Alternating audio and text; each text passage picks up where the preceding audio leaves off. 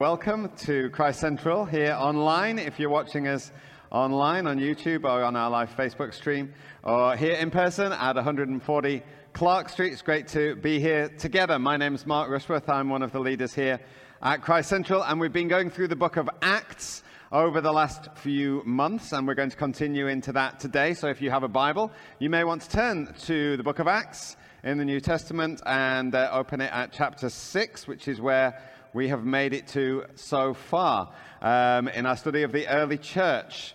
Um, we've seen Jesus' death and resurrection. Obviously, that came in the Gospels.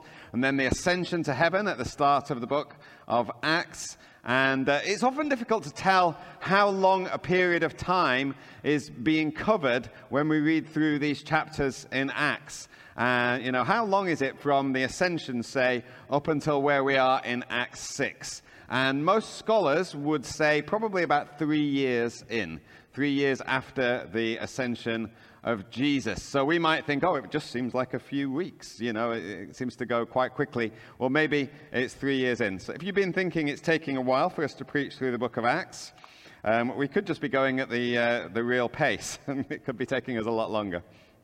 All right. Things began really well. Actually, we're going to be going through uh, a chapter and a half today, so we'll be in chapter 8 by the end of today, just so, so you know. Things began really well for the early church um, on the day of Pentecost with people coming to faith, 3,000 getting saved on that day. Um, but increasingly, as we've gone through these later chapters, uh, chapter 4, 5, 6, we've seen that there have been real difficulties for the church. The apostles have been arrested and brought before the Jewish authorities twice for preaching about Jesus. The first time, they were led off with a warning. The second time, they were beaten, and then they were again ordered to stop preaching and teaching about Jesus.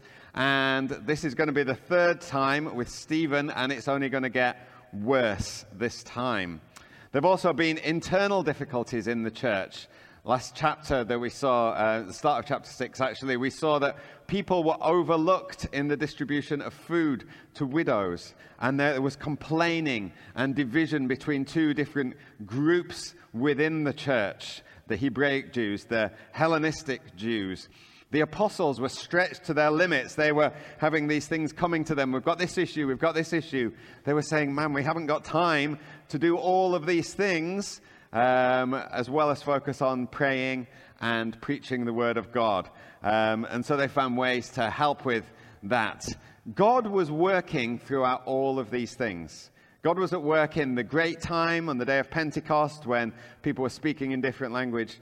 God was also working when they've been arrested. God was also working through these difficult times. God never stops working in us. And uh, we're going to come to a long passage here, um, and we're going to see some really, really hard things. But God is still working. We're going to look from Acts chapter 6, verse 8, through until Acts chapter 8 and verse 3, the story of Stephen. And I could just summarize it, but I'm mindful of what Paul says to Timothy. Paul writing to Timothy at the end of his life. And uh, Paul says, uh, Devote yourself to the public reading of Scripture, to preaching and to teaching. Devote yourself to the public reading of Scripture. So that's what we're going to do. We're going to read through the whole of this passage, believing that there is power to change lives even in the reading of Scripture. And uh, as we go through, I'm going to comment uh, section by section. So we're not going to read it all in one go at the start. I'll comment as we go. So that's why it's helpful to have it in front of you. We'll also have it on the screen here or online if you are looking online. we're going to start at verse 8 of chapter 6. So, now Stephen, a man full of God's grace and power, performed great wonders and signs among the people. Stephen was uh, one of the men that we came across in the last passage in Acts chapter 6. He was one that got the job of organizing and distributing the food to the widows. And you'll remember that the apostles had said, you know, as you choose these people, they've got to be people who are full of the Spirit and full of wisdom. And we see that Stephen was one of those who was full of the Spirit. And that doesn't just mean he was stuck serving widows food and organizing that distribution. He was also empowered by the Spirit to do other things. And so here we see that he is uh, performing great wonders and signs among all of the people. And uh, we can serve in many ways. We can, there can be many different ways we serve in the church, very practical ways, and also in the power of the Spirit, things that we couldn't do in and of ourselves. Stephen's a great encouragement to us in that.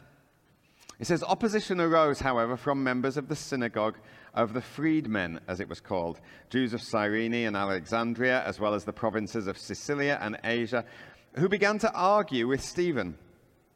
But they couldn't stand up against the wisdom the Spirit gave him as he spoke. So there you are. He's full of the Spirit. He's full of wisdom. He's speaking wisdom from God in the power of the Spirit.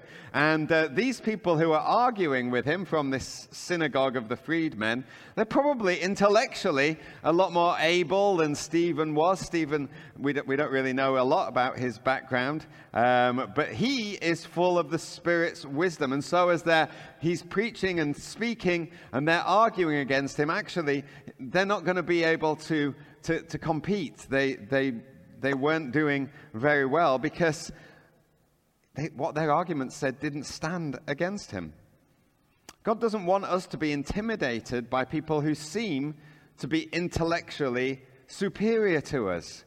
If we're full of the Spirit, God gives us words to speak. And Jesus encouraged his disciples about that when he was with them. He said in Luke chapter 12 and verse uh, 11 and 12, we read there, When you are brought before synagogues, rulers, and authorities, don't worry about how you're going to defend yourself or what you will say, for the Holy Spirit will teach you at that time what you should say. You can imagine Jesus' disciples being with him um, at, that, at that time that's being recorded. And Jesus, they're going around with him, they're seeing him do all of the stuff. And he says to them, Look, you know, when you're arrested and brought in front of the synagogues, don't worry about what you're going to say. And you can imagine them thinking, I wasn't worried until you told me I was going to be arrested and brought in front of the synagogues and the rulers. You know, I didn't think that was part of the deal, Jesus. Um, it is part of the deal, but he's saying God's going to give you the words to say. He's going to give you wisdom at the time. Verse 11 Then they secretly persuaded some men to say, We heard Stephen speak blasphemous words against Moses and against God. So they stirred up the people and the elders and the teachers of the law. They seized Stephen and brought him before the Sanhedrin. They produced false witnesses who testified, This fellow never stops speaking against this holy place, the temple, and against the law. For we have heard him say that this Jesus of Nazareth will destroy this place and change the customs Moses handed down to us. Obviously, that wasn't true. They're false witnesses. Um, interesting, it's very similar accusations to the ones that Jesus had. Remember when Jesus got arrested, they accused him and brought false witnesses against him, and they said, you know, oh, Jesus is saying he's going to destroy this temple in three days.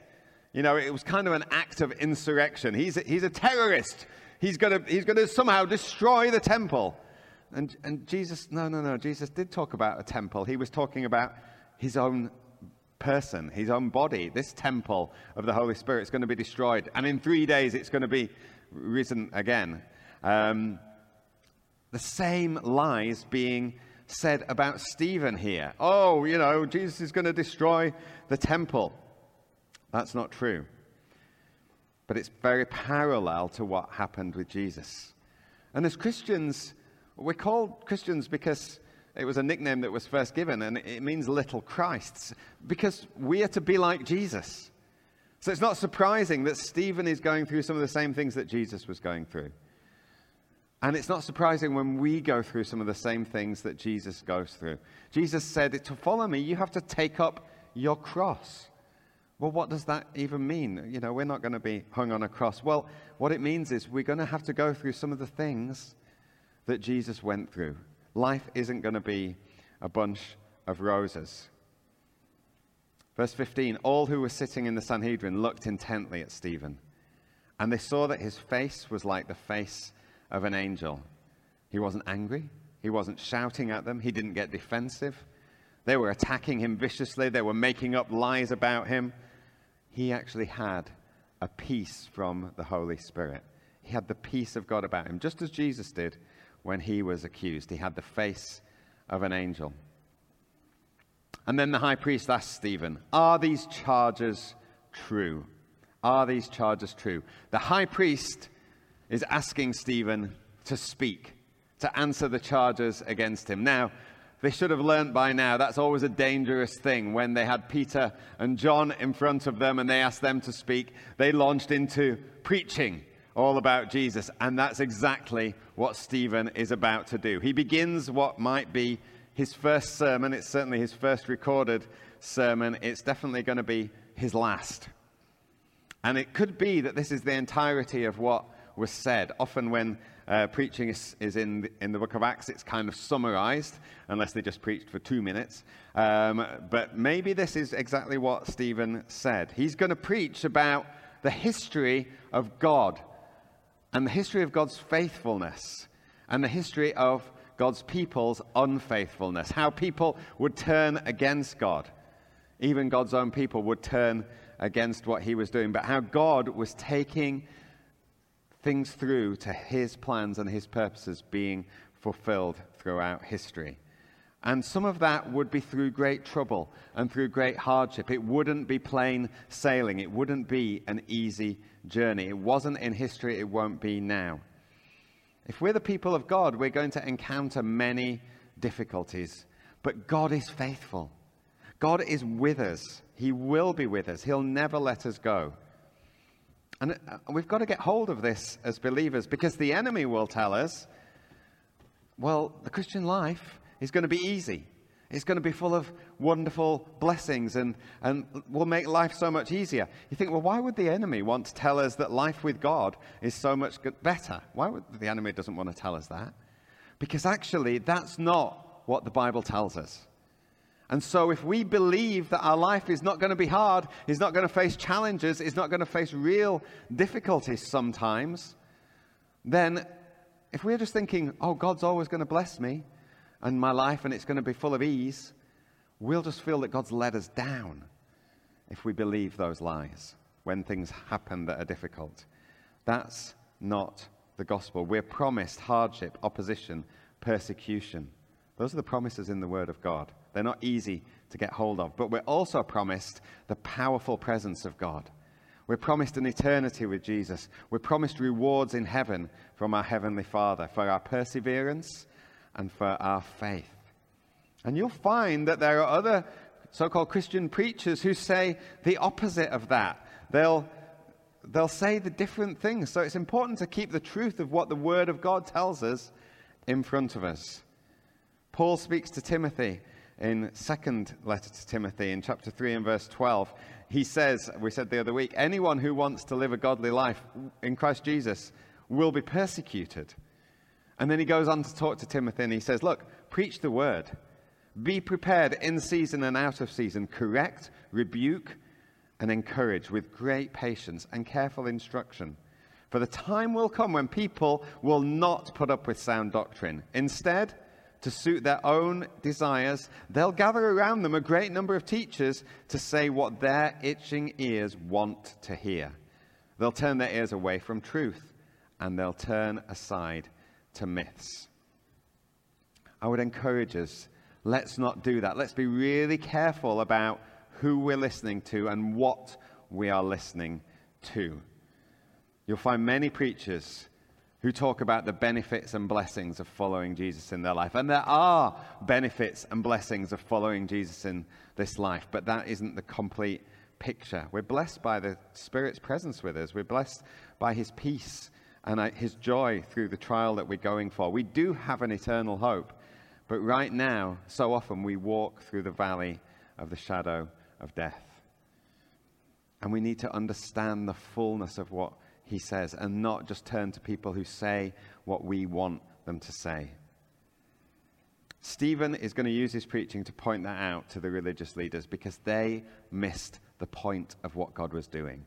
They always missed the point of what God was doing. They rejected the leaders God raised up for them. and they misunderstood. They thought you could kind of keep God in a box or in the temple. They think, oh, it's so important. We can't, the temple, it's got to well be the temple. God doesn't live in the temple. And then they end up killing the Son of God. That's what Stephen's going to say. So we're going to read his uh, message that he preached, and we're just going to read this all the way through. It's kind of a preach within a preach this morning. Um, some of you might have, have watched the movie Inception, where you got dreams within dreams. You never knew quite what reality was. It was a dream within a dream within a dream. So this is a preach within a preach. You get two for the price of one this morning. Let's try and follow as we read from chapter 7, verse 2, up to verse 50. This is what Stephen said Brothers and fathers, listen to me. The God of glory appeared to our father Abraham while he was still in Mesopotamia, before he lived in Haran. Leave your country and your people, God said, and go to the land I will show you. So he left the land of the Chaldeans and he settled in Haran. After the death of his father, God sent him to this land where you are now living. He gave him no inheritance, not even enough ground to set his foot on, but God promised him that he and his descendants after him would possess the land, even though at that time Abraham had no child. God spoke to him in this way For 400 years, your descendants will be strangers in a country not their own, and they will be enslaved and mistreated. You see what he's doing there? He's saying, This is what God says. It's not going to be an easy ride. But I will punish the nation they serve as slaves, God said. And afterward, they will come out of that country and worship me in this place.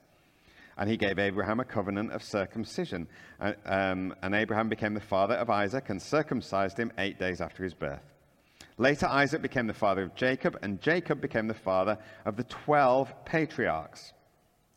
Now, because the patriarchs were jealous of Joseph, they sold him as a slave into Egypt. But God was with him and rescued him from all his troubles. He gave Joseph wisdom and enabled him to gain the goodwill of Pharaoh, king of Egypt. So Pharaoh made him ruler over Egypt and all his palace.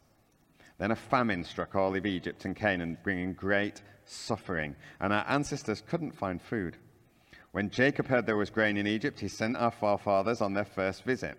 On their second visit, Joseph told his brothers who he was, and Pharaoh learned about Joseph's family. After this, Joseph sent for his father Jacob and his whole family, 75 in all. Then Jacob went down to Egypt, where he and our ancestors died. Their bodies were brought back to Shechem and placed in the tomb Abraham had brought, bought from the sons of Hamor and Shechem for a certain sum of money. As the time drew near for God to fulfill his promise to Abraham, the number of our people in Egypt had greatly increased. Then a new king, to whom Joseph meant nothing, came to power in Egypt. He dealt treacherously with our people and oppressed our ancestors by forcing them to throw out their newborn babies so that they would die. At that time, Moses was born, and he was no ordinary child. For three months, he was cared for by his family, and when he was placed outside, Pharaoh's daughter took him and brought him up as her own son. Moses was educated in all the wisdom of the Egyptians and was powerful in speech and action. And when Moses was 40 years old, he decided to visit his own people, the Israelites. He saw one of them being mistreated by an Egyptian, so he went to his defense and avenged him by killing the Egyptian. Moses thought that his own people would realize that God was using him to rescue them, but they didn't. The next day, Moses came on two Israelites who were fighting. He tried to reconcile them by saying, Men, you're brothers. Why do you want to hurt each other?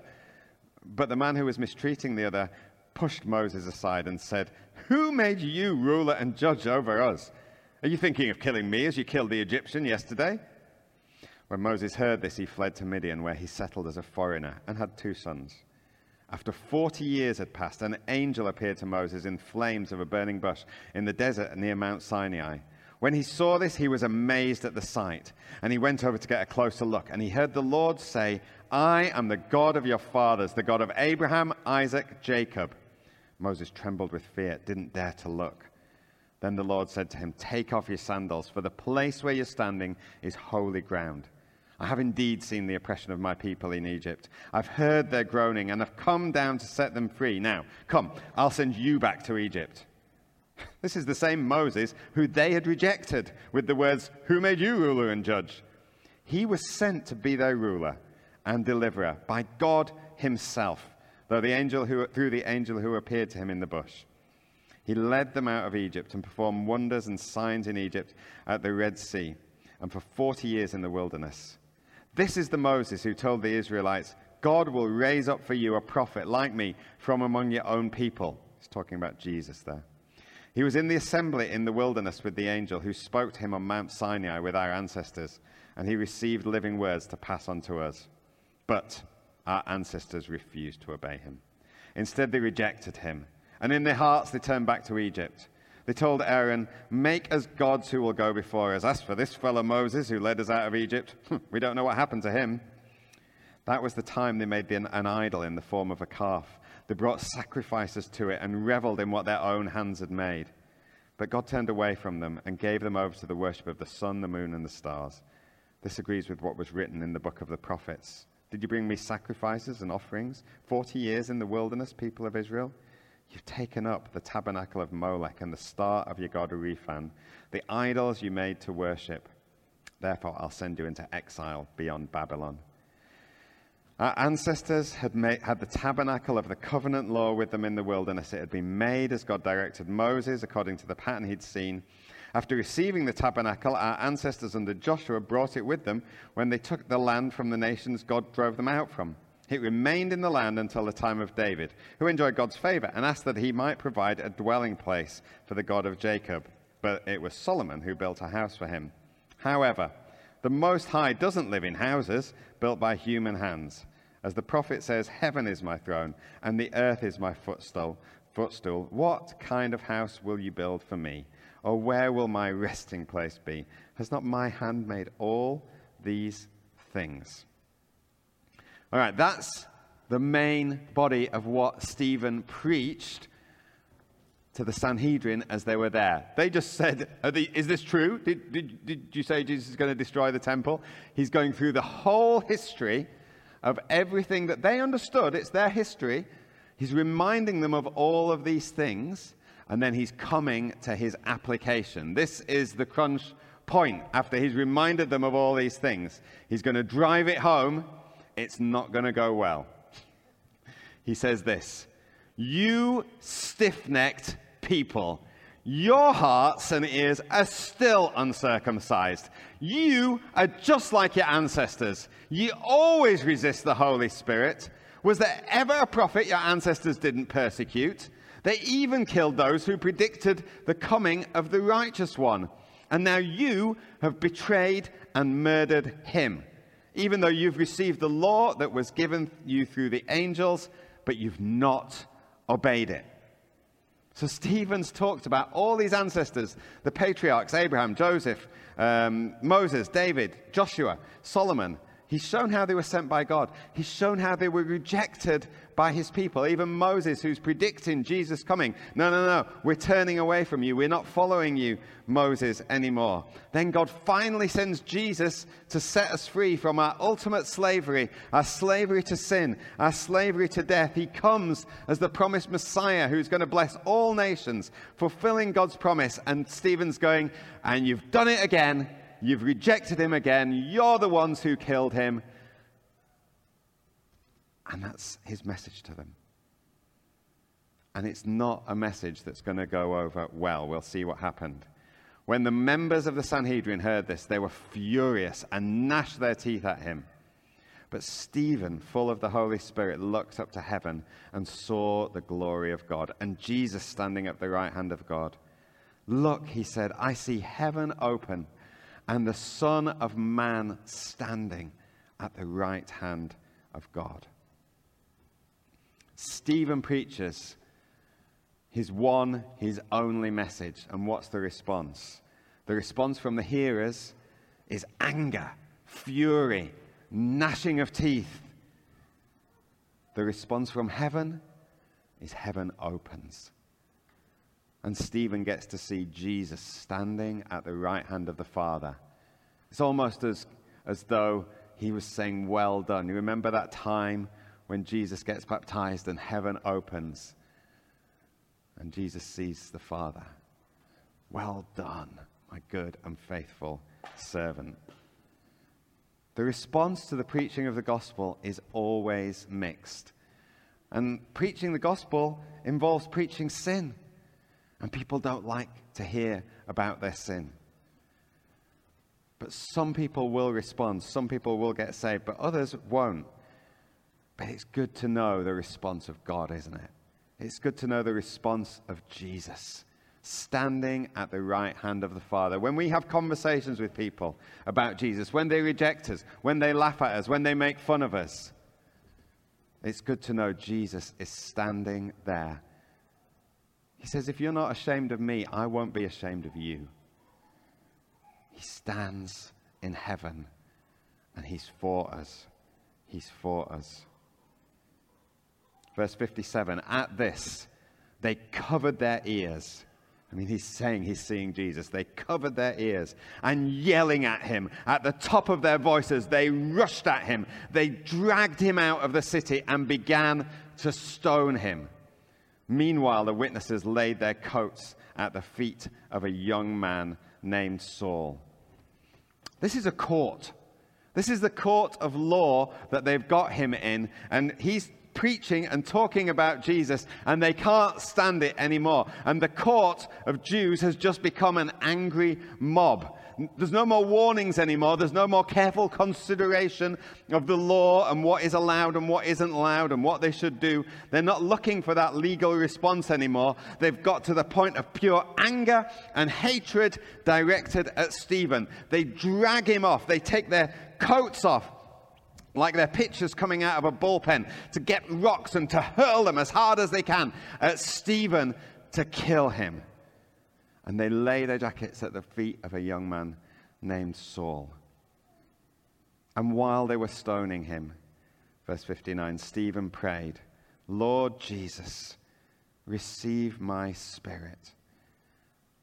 And then he fell on his knees and he cried out, Lord, do not hold this sin against them.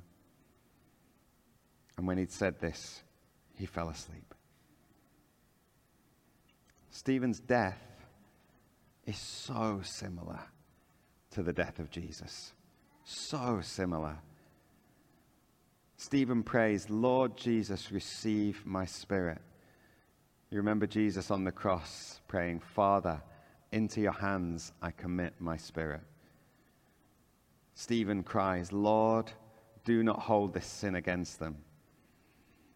And Jesus on the cross cried, Father, forgive them, for they don't know what they're doing. And then Stephen dies as Jesus died, although he will rise again as Jesus rose again. Don't hold this sin against them. And Saul is approving of their killing of him. Stephen dies a death. And it's clear that he wasn't just venting his anger at the court, he was seeking to bring them to repentance. Because his prayer is, God, don't hold this against them. How easy would it have been for him to call down, as James and John once suggested to Jesus that they do, call down fire from heaven on them? God, these are your people. They're not listening to you. Punish them, burn them up with fire. He doesn't pray that. He says, Don't hold this sin against them. He wants them to be forgiven. He wants them to know the same love and forgiveness of Jesus that he knew, even though they don't know what they're doing. And there's Saul. There's Saul standing there approving of them killing him. And Stephen's prayer is going to be answered. It's going to be answered in Saul. It's going to be answered in him. In chapter 9, we're going to read about Saul encountering the risen Lord Jesus and having his life totally turned around. So that instead of approving of death of Christians, he's going to be preaching the gospel. He's going to be planting churches. He's going to be used powerfully by God. Stephen's dying prayer will be answered. But right now, right now, it looks as though Saul has won. It looks as though Stephen and the church have lost. The next few verses in chapter 8 only seem to confirm it. On that day, a great persecution broke out against the church in Jerusalem, and all except the apostles were scattered throughout Judea and Samaria. Godly men buried Stephen and mourned deeply for him. But Saul began to destroy the church. Going from house to house, he dragged off both men and women and put them in prison. Immediately after Stephen's death, that persecution breaks out against the church in Jerusalem. Everyone is scattered apart from the apostles. You might think, well, why aren't the apostles scattered? Did, did, the, did Saul leave the apostles alone? Why would he do that? It wouldn't be that Saul and others left the apostles alone. It's that the apostles are shepherds, and everyone else is like sheep the flock. That's the way that the Bible describes them. And what happens with sheep? The sheep scatter. But the apostles stay to guard the flock. Shepherds lay down their lives for the sheep. Stephen's buried. He's mourned deeply. Saul begins to destroy the church. It looks for all the world like God has lost. It looks for all the world like the church is defeated. It looks for all the world like evil has prevailed just like it looked when Jesus died on the cross. That's exactly how it looked. It looked as though the devil had won. It looked as though Jesus and God's mission was over. It looked as though evil had triumphed over good. Yet God was still at work. Jesus rose from the dead on the third day, demonstrating to the powers and principalities that he was the victor. He had conquered sin and death. He had won for his people forgiveness from sin and everlasting life. And his kingdom was still advancing, and the gates of hell would not prevail against the church being built. That was his promise. That's what he'd always said. And it looked on, his, on the cross as though that had all gone out the window, but it hadn't because God's promise will never fail. And that was his promise still. And in, in AD 33, 34, when all this was happening and the persecution is coming on the church and the church is getting scattered, it looked as though it's all failed again. But God's promise prevails. The gates of hell will not prevail against the church being built. And I'm sure that the disciples did not know how God's plan and purposes were going to come about. I wonder how they thought it would happen. You remember when they started following Jesus and they thought, you know, this is great. Jesus is the Messiah. We're worshiping him. He's going to win this great victory. And Jesus started to say, do you know what? I'm going to die. I'm going to be, I'm going to be arrested and I'm going to be flogged and I'm going to die. And the disciples said, What are you even talking about? That's not the way it's going to happen. And Jesus said, No, that's the way it has to happen. That's the way it has to happen. The disciples couldn't get their heads around it. But God knew. And here, I'm sure the disciples couldn't get their heads around it. I'm sure when Jesus ascended to heaven and he says to them, recorded in Acts 1 8, you're going to receive power when the Holy Spirit comes on you, and you will be my witnesses in Jerusalem and in all Judea and Samaria and to the ends of the earth. And, and the Holy Spirit did come on Pentecost, and they, were, they received power. And the same Holy Spirit that filled Jesus and, and, and empowered him to, to heal people and set people free and even raise the dead. And they see it themselves, they see it in Jerusalem. They see people getting healed, and they see many people getting saved. And I wonder if they thought, hmm, you know, Jesus did say some of us are going to go to Judea and Samaria. Who, which of us want to go and plant a church in Samaria? Who, who's interested in that? And it's like, no, it's all happening here in Jerusalem. You know, Peter's walking down the street. Peter's like, I'm not going to Samaria because I'm walking down the street and my shadow's falling on people and people are being healed. Why would they ever go to Ju- Judea and Samaria? Why would they not all just stay in Jerusalem? God's plan wasn't for the church to stay in Jerusalem. God's plan was to, for, the, for them to be witnesses in Jerusalem and Judea and Samaria and to the ends of the earth. And how were they going to get there? They're going to get there through persecution. They're going to get there through Saul dragging people out of their houses. They're going to get there by people fleeing to the north and to the south, to Judea, to Samaria. That's how they went. Surely that wasn't God's plan? Yes, that was God's plan. And the gates of hell would not prevail against the gospel going out and the church being built. It looked like they had lost, but what was intended for evil, God intended for good, for the saving of many lives. Those verses that you find about Joseph in Genesis chapter 50 is still true here. And Stephen prays, Don't hold this sin against them. And God answered Stephen's prayer. We're going to see what happens to Saul. We're going to see it all turn around. Right now, it looks like it looked on Good Friday. But Sunday was coming. Sunday was coming. And there's a new day for the church. So, what about us as we close? So often we only see a glimpse of what God is doing in our lives. We feel we can understand it. We think, oh, yes, this is how it's going to happen.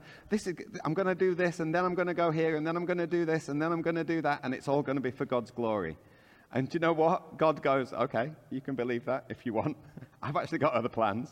You'll figure it out as we go. God's often got other plans for our lives. And we imagine it's all going to be this road to glory. It's all going to be wonderful. It's all going to be easy. It's all going to be comfortable. And God's going to work in and through us. Yet the way Jesus calls to us, us to, is by picking up our cross and following Him. And we think, what's that about? If we want to follow you, we've got to pick up our cross. Are we going to die on a cross? Well, probably not. But we don't know what that means. But it does mean there's a death. It does mean there's hardship. It does mean there's suffering. But it does mean there's glory at the end of it. We do know God will never leave us or forsake us. We do know God will never let us go, even though we walk through the valley of the shadow of death. So let's not kick against the things that God leads us to in our lives. Sometimes God takes us to a place and we cannot understand it. But let's never believe that God's left us. Let's never believe it's not in God's plans and purposes. He'll never let go. He's at work, no matter what it looks like. He will build his church. The gates of hell will not prevail. Why don't we pray? I'm going to invite Angela and the band to come back up. I'm just going to pray into this and pray over us before we worship God one last time this morning. Why don't we stand together? Let's stand if we can. Thank you, God. Father God, I thank you. I thank you for your call on our lives. But more than that, Lord, I thank you that your plans of salvation included us from the beginning. We're not here by accident. You called us. You called us to you even before we were born. And I thank you that you have your hand on our lives. I praise you that we're part of this church. I thank you that you've called us to a great thing in seeing your gospel go out, in seeing your kingdom advance, in seeing your church built. And Lord, we don't know what that's going to mean. We don't know what it's going to mean for us as a church. We don't know what it's going to mean for us as individuals. We can't predict what's going to happen. We, we couldn't have predicted even this last year with the pandemic and all of that. We, we, we don't know. We don't know. You don't reveal it to us ahead of time, usually. You do tell us ahead of time, I'll be with you. You do tell us ahead of time, I'm going to speak with you through, through my Holy Spirit. When, when you're in these difficult situations, don't worry. Don't worry about what you're going to say. I'm going to give you the words. I'll be with you. I'll never leave you. Even in death, I'll be with you. As you stand for me, I'll stand for you. I'll not be ashamed of you. And Lord, I thank you we have a heavenly hope that whatever happens in this life, whatever you call us to, we know that we have an eternity with you. We know that even if our body is killed, we will rise as Stephen rose, as you rose, Jesus. Thank you, Lord Jesus. Thank you, God. We pray all this in Jesus' name. Amen. Let's worship God together.